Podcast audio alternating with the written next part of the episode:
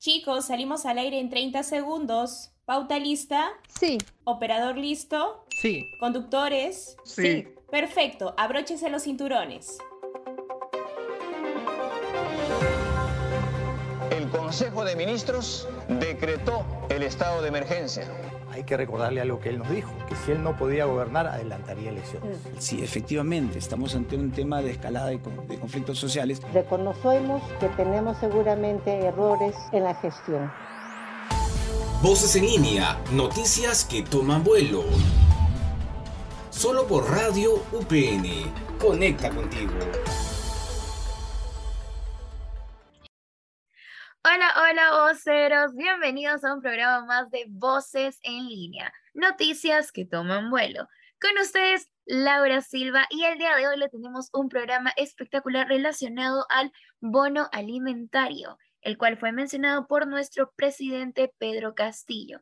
No, le tenemos bastante información sobre muchas incógnitas que se estarán esclareciendo a lo largo del programa. Como siempre, el día de hoy no me encuentro sola, me encuentro con A Elin Samaniego, hola mis voceros, ¿cómo están? Bueno, el día de hoy, como lo mencionó Laurita, queremos brindarles información de interés a todos ustedes, ¿no? Respecto a lo que es el bono alimentario 2022, eh, que como podemos recordar, hace unas semanas el gobierno anunció la entrega de un nuevo bono, ¿no? Para las familias más vulnerables de nuestro país. Quiero mencionar que más adelante, como solemos siempre traer un especialista del tema, tendremos como invitado al economista Francisco Chávez Albarrán, que nos brindará pues más información ¿no? respecto a la llegada del nuevo bono. Así que no se despeguen de voces en línea. Voces en línea, noticias que toman vuelo. Y bueno amigos, ya aquí en el programa abordando el tema el cual ya hemos mencionado sobre el bono alimentario. El presidente de la República, Pedro Castillo, anunció en su último mensaje a la nación que el bono alcanzará a 6 millones de personas, los cuales viven en situación de pobreza y vulnerabilidad, con una inversión de un aproximado de 2 mil millones de soles. Vaya cifra, ¿eh? Este bono eh, es un programa que beneficia a personas con menores ingresos, ya que se han visto bastante afectadas por el alza del precio en nuestra canasta básica. Muchas de las personas están luchando día a día para poder llevar el pan, eh, los insumos, poder llevar la comida a casa, ya que según hemos estado investigando, la canasta mínima de alimentos para una familia al menos de cuatro integrantes ha subido en 503 soles al mes. Este programa va directamente a personas eh, de bajos recursos, ¿no? Grupos como eh, Contigo, Pensión 65 y Juntos. Según Oscar Graham, resaltó que este bono alimentario constará de dos etapas para su distribución. La primera etapa será con una ampliación de beneficiarios de los programas mencionados de 1.5 millones de ciudadanos y la segunda etapa será a través de un padrón que viene alistando el Ministerio de Desarrollo e Inclusión Social. La verdad es que aún hay muchas inconsistencias. Como no ha pasado mucho tiempo del anuncio, no tenemos aún tanta información, sino solamente lo que se ha, ido recalcando a lo largo de estas semanas.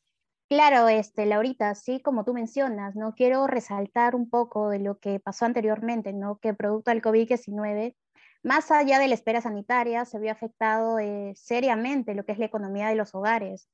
Y pues ahora que se está eh, por entregar, ¿no? Este nuevo bono que ya fue oficializado, pero ojo, que ya no será de 300 soles, como se había eh, mencionado anteriormente, sino que tras la aprobación de la norma por el Congreso se autorizó que el otorgamiento del subsidio monetario individual será de 270 soles. También quiero informarle a mis voceros que aún no hay fecha de entrega, ni existe un link oficial donde se pueda confirmar ¿no? Y ver si eres beneficiado o no de este bono. También quiero recordarles que para las personas o usuarios que viven en zonas rurales, que no se preocupen, ya que la entrega se les realizará a través de, las, de los llamados carritos pagadores, ¿no? que son estas empresas eh, transportadoras de valores, que se estima que se hará una es, escalonada a partir del 19 de septiembre. ¿no? Este, esta fecha se ve que se estará distribuyendo el dinero para estas personas que viven en estas zonas, ¿no? Así como menciona Aileen, así como estamos informando, estaremos también a la, expectativa de las fechas que lanzarán eh, el ministerio. Eh, la verdad es bastante importante ver qué tanto nos va a afectar económica, económicamente este tema, ¿no? Si bien es un apoyo a, nuestra población, es un apoyo al pueblo peruano, realmente es una ayuda, realmente aliviana a cada familia. Todo esto lo va a esclarecer eh, nuestro experto Francisco Chávez Albarrán, quien nos comentará qué tanto ayudará a las personas vulnerables. Voces te informa. ¿Dónde puedo encontrar información sobre la matrícula en UPN? Solo debes ingresar a Mi Mundo UPN, colocar tus datos respectivos como usuario y contraseña. Una vez dentro del portal virtual, darle clic en la parte superior a la opción Servicios. Seguidamente, darle a la opción Matrícula Regular 2022-2. Allí encontrarás la información necesaria para ser parte de la familia UPN. Soy Rosy Palomino y esto fue Voces Te Informa. Hola, ¿qué tal a todos? El día de hoy nos encontramos con el doctor Francisco, él es economista y vamos a conversar un poco de lo que ha sido el bono alimentario 2022 y lo que se conversó en el mensaje a la nación del 28 de julio. Buen, buen día, doctor Francisco, ¿cómo le va? Eh, muy buenos días. Eh, felizmente, gracias a Dios, eh, ya estamos recuperados en la salud eh, también nos tocó ah, un contagio con la cepa esta del Omicron. Muy importante es que eh, eh, si nos faltan vacunas hay que ir a vacunarse.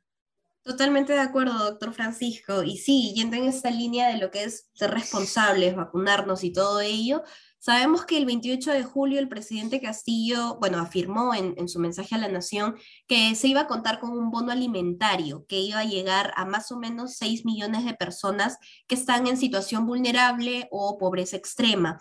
Eh, dentro de esto de aquí, ¿qué tan viable cree usted que sea este bono alimenticio para las personas, sobre todo que, están en ese estado de vulnerabilidad y de extrema pobreza?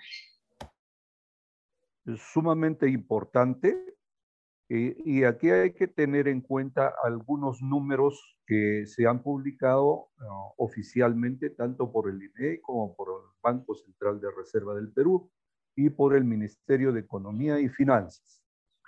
Eh, aunque yo no estoy de acuerdo mucho en la metodología con la que se eh, hace cálculo de la línea de pobreza, pues lamentablemente pues este, los técnicos hacen uso de esta metodología y nos dan números que de por sí deberían de llamarnos la atención. Eh, me refiero a lo siguiente.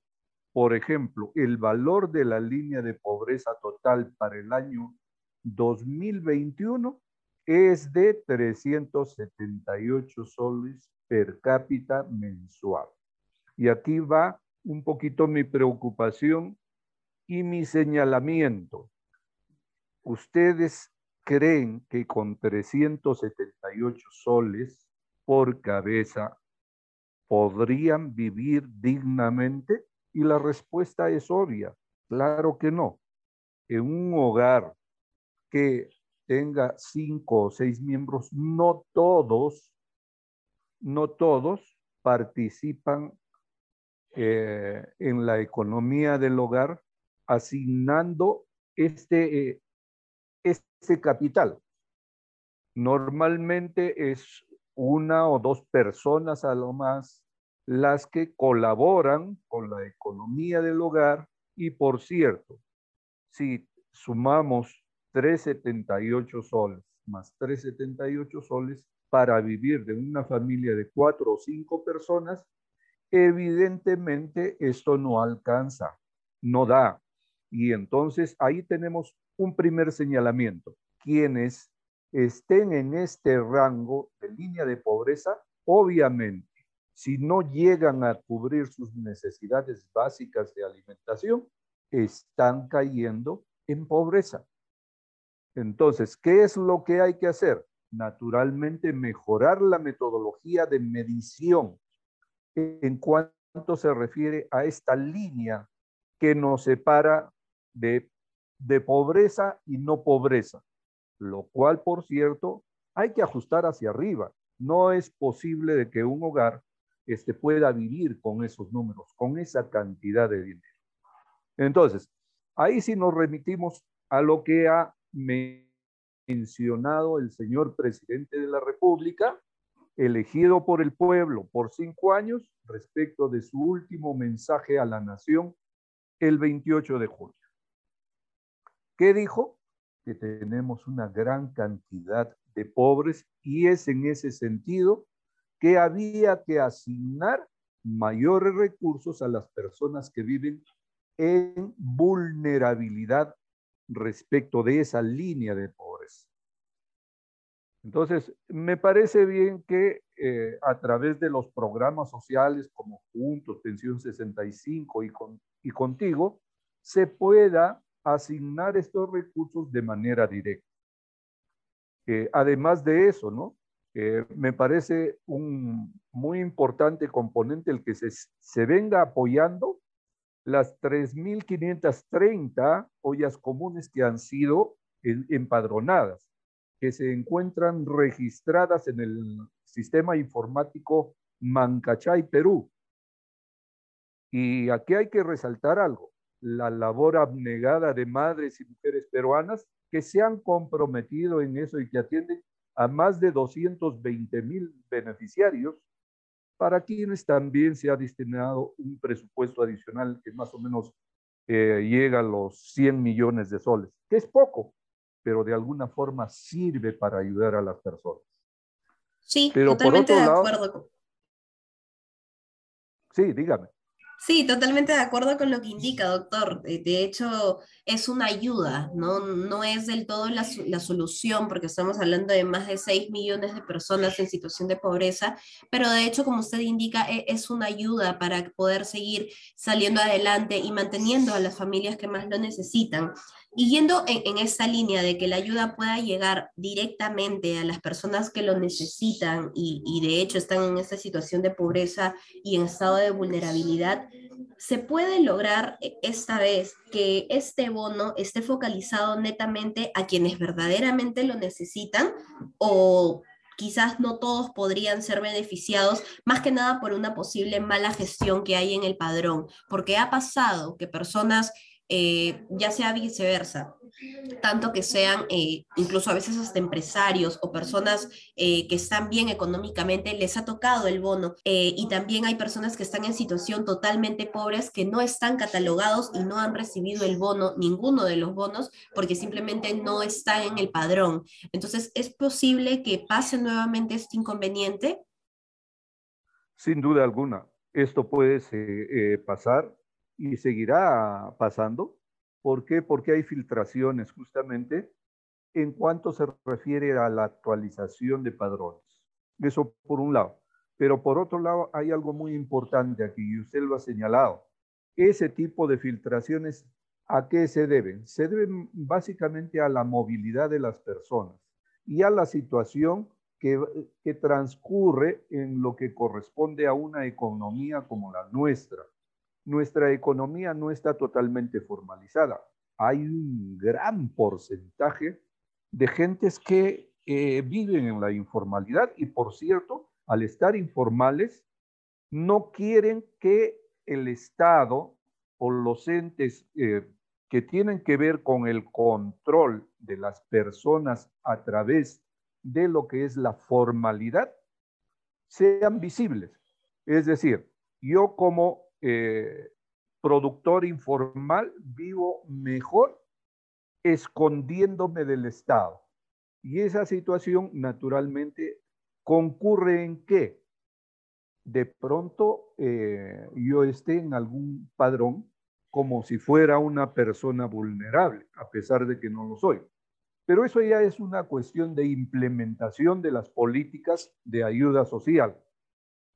¿A qué se debe? A que no hay un censo eh, que se haga, eh, por decir, un censo eh, mensual o anual respecto de este tipo de personas en general. hay encuestas que se dan cada cuatro, cada cinco años, como por ejemplo la, la encuesta nacional de hogares, que data del 2017, no se ha vuelto a hacer otra encuesta parecida. Entonces, estamos trabajando con data que está desactualizada. Al estar desactualizada y al haber ocurrido diverso tipo de movilidad de personas respecto de situaciones de crisis, como la pandemia o como aquella en la que de alguna forma pierden el trabajo, formal o informal, perdieron el trabajo, básicamente por efectos de la pandemia y ahora por la necesidad de cubrir eh, los gastos que tienen que ver con el encarecimiento de los precios. Totalmente de acuerdo con ello, doctor. Y en base a su opinión personal y algo muy cierto que mencionaba, que era lo de la data desactualizada que lamentablemente estamos teniendo, ¿cuál sería, no cree usted, mejor dicho, que lo ideal sería primero eh, actualizar lo que es la data que tenemos en los distintos padrones y luego ya hablar de repartir un bono a quienes realmente lo necesiten, ¿cuál sería para usted la posible solución ante este acontecimiento que está pasando? Bueno, eh, la solución pasa, como digo, por hacer un censo eh, muy detallado respecto de estas circunstancias, sobre todo en una situación en la que se han sumado ah, eh, tragedia tras tragedia. En principio la pandemia que nos inmovilizó y nos sacó del cuadro a todo el mundo, a todas las personas, por un lado, y por otro lado que a eso eh, se ha sumado una, una crisis respecto de un conflicto que aparentemente no nos iba a tocar. Digo aparentemente, pero que, eh, ¿por qué? Porque después sí hemos sentido el impacto de lo que significa una guerra en un mundo globalizado. ¿Qué hacer frente a ello?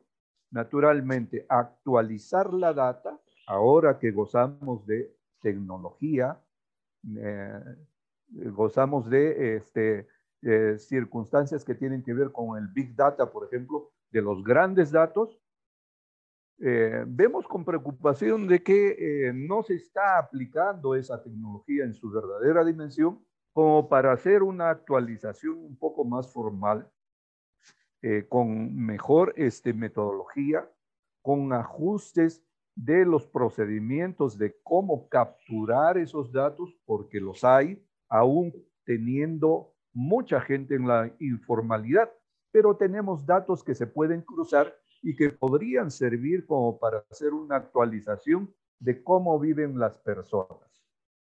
Eh, claro, eh, mucha gente dirá, oh, pero yo no quiero estar en esa, en esa data, yo quiero vivir como me ha gustado vivir. Es decir, dentro del aspecto de la informalidad y donde el Estado no me moleste, yo no quiero control alguno. Pero eso es una visión muy sesgada también. ¿Por qué? Porque ya estamos controlados por la tecnología. ¿Qué cantidad de personas tenemos un eh, aparato celular en el Perú? Es una gran cantidad de personas. Muchos de estos, de esas personas, viven en la informalidad. Esa data puede servir naturalmente para hacer una actualización de cómo vive la gente y a qué se dedica en cuanto a que sí es vulnerable o no es vulnerable. Sí, de hecho que sí, de hecho que sí, doctor. Esperemos que, bueno, que por parte del Estado, del Congreso y todo ello pueda haber un manejo y, una mejor información y utilizar, como usted dice, ¿no? los recursos con los que contamos, la tecnología que tenemos y ponerla en práctica para estas cosas tan importantes que se ven hoy en día. Y yendo por otro lado, eh, Hablábamos al inicio de que, si bien es cierto, el bono de esta vez que se va a dar es de 270 soles, y estamos hablando de una, de una población, perdón, de más o menos 6 millones de personas. Entonces, ¿en qué afecta o afectaría al Estado dar estos bonos a esa cantidad completa de personas? Porque estamos hablando de una suma grande de dinero. en realidad para un Estado no es una, no es una gran suma de dinero. Es más, eh, es la asignación de eh, esta cantidad para el Estado peruano es mínima en tanto se está atendiendo la dignidad de las personas. Definitivamente. Si yo estaría eh, en, el Ministerio de Economía y Finanzas, sin duda estaría asignando no solamente el doble, sino hasta el triple de esta cantidad para paliar las necesidades de esta gente.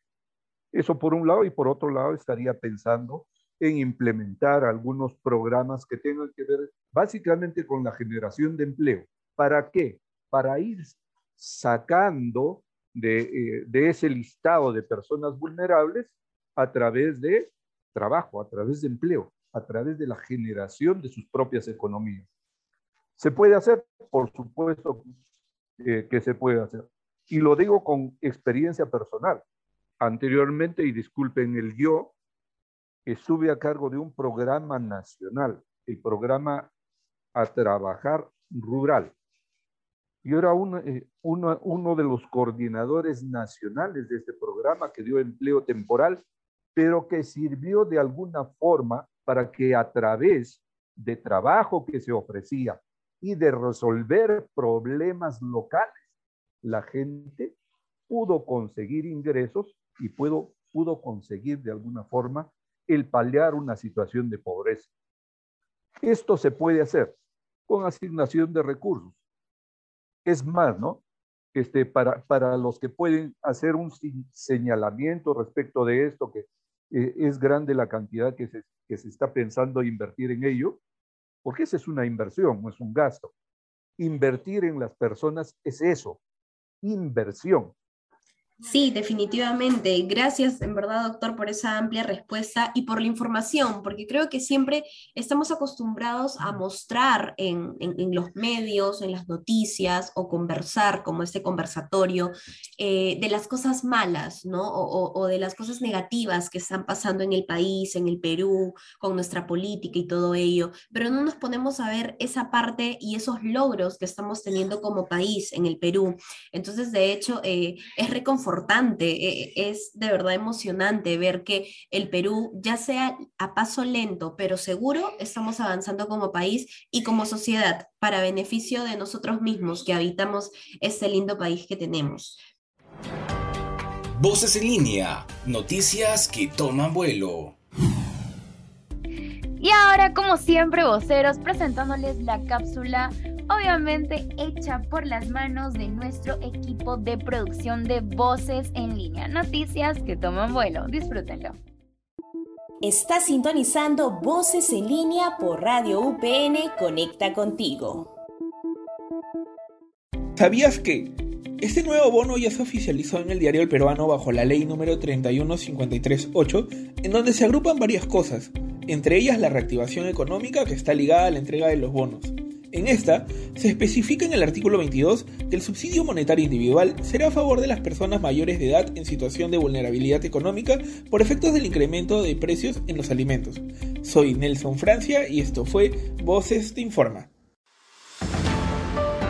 Detrás de la noticia.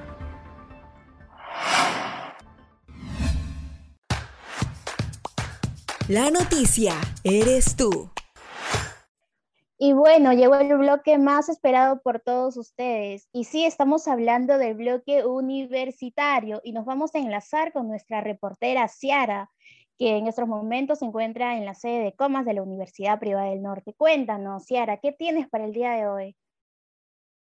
Gracias por el pase. Soy Ciara Macha y hoy nos encontramos en la Universidad Privada del Norte en la sede Comas. Estamos próximos a estrenar el programa Haciendo Patria segunda temporada, un microprograma que fomenta los valores y hazañas a través de héroes y personajes históricos y actuales. Hoy vamos a conversar con algunos estudiantes sobre qué opinan de este programa. Me encuentro con Jocelyn González. Jocelyn, ¿qué te pareció la primera temporada de Haciendo Patria? Estuvo interesante, aunque los episodios sean cortos, se puede aprender y saber mucho de los personajes que muchas veces no conocemos. Por ejemplo, la historia de Rosa Mocha, una diseñadora de moda muy importante que es ahora una gran referente en la moda. ¿Cuál es tu razón principal para escuchar el programa? Mi razón principal es conocer más personajes importantes de una manera breve y concisa.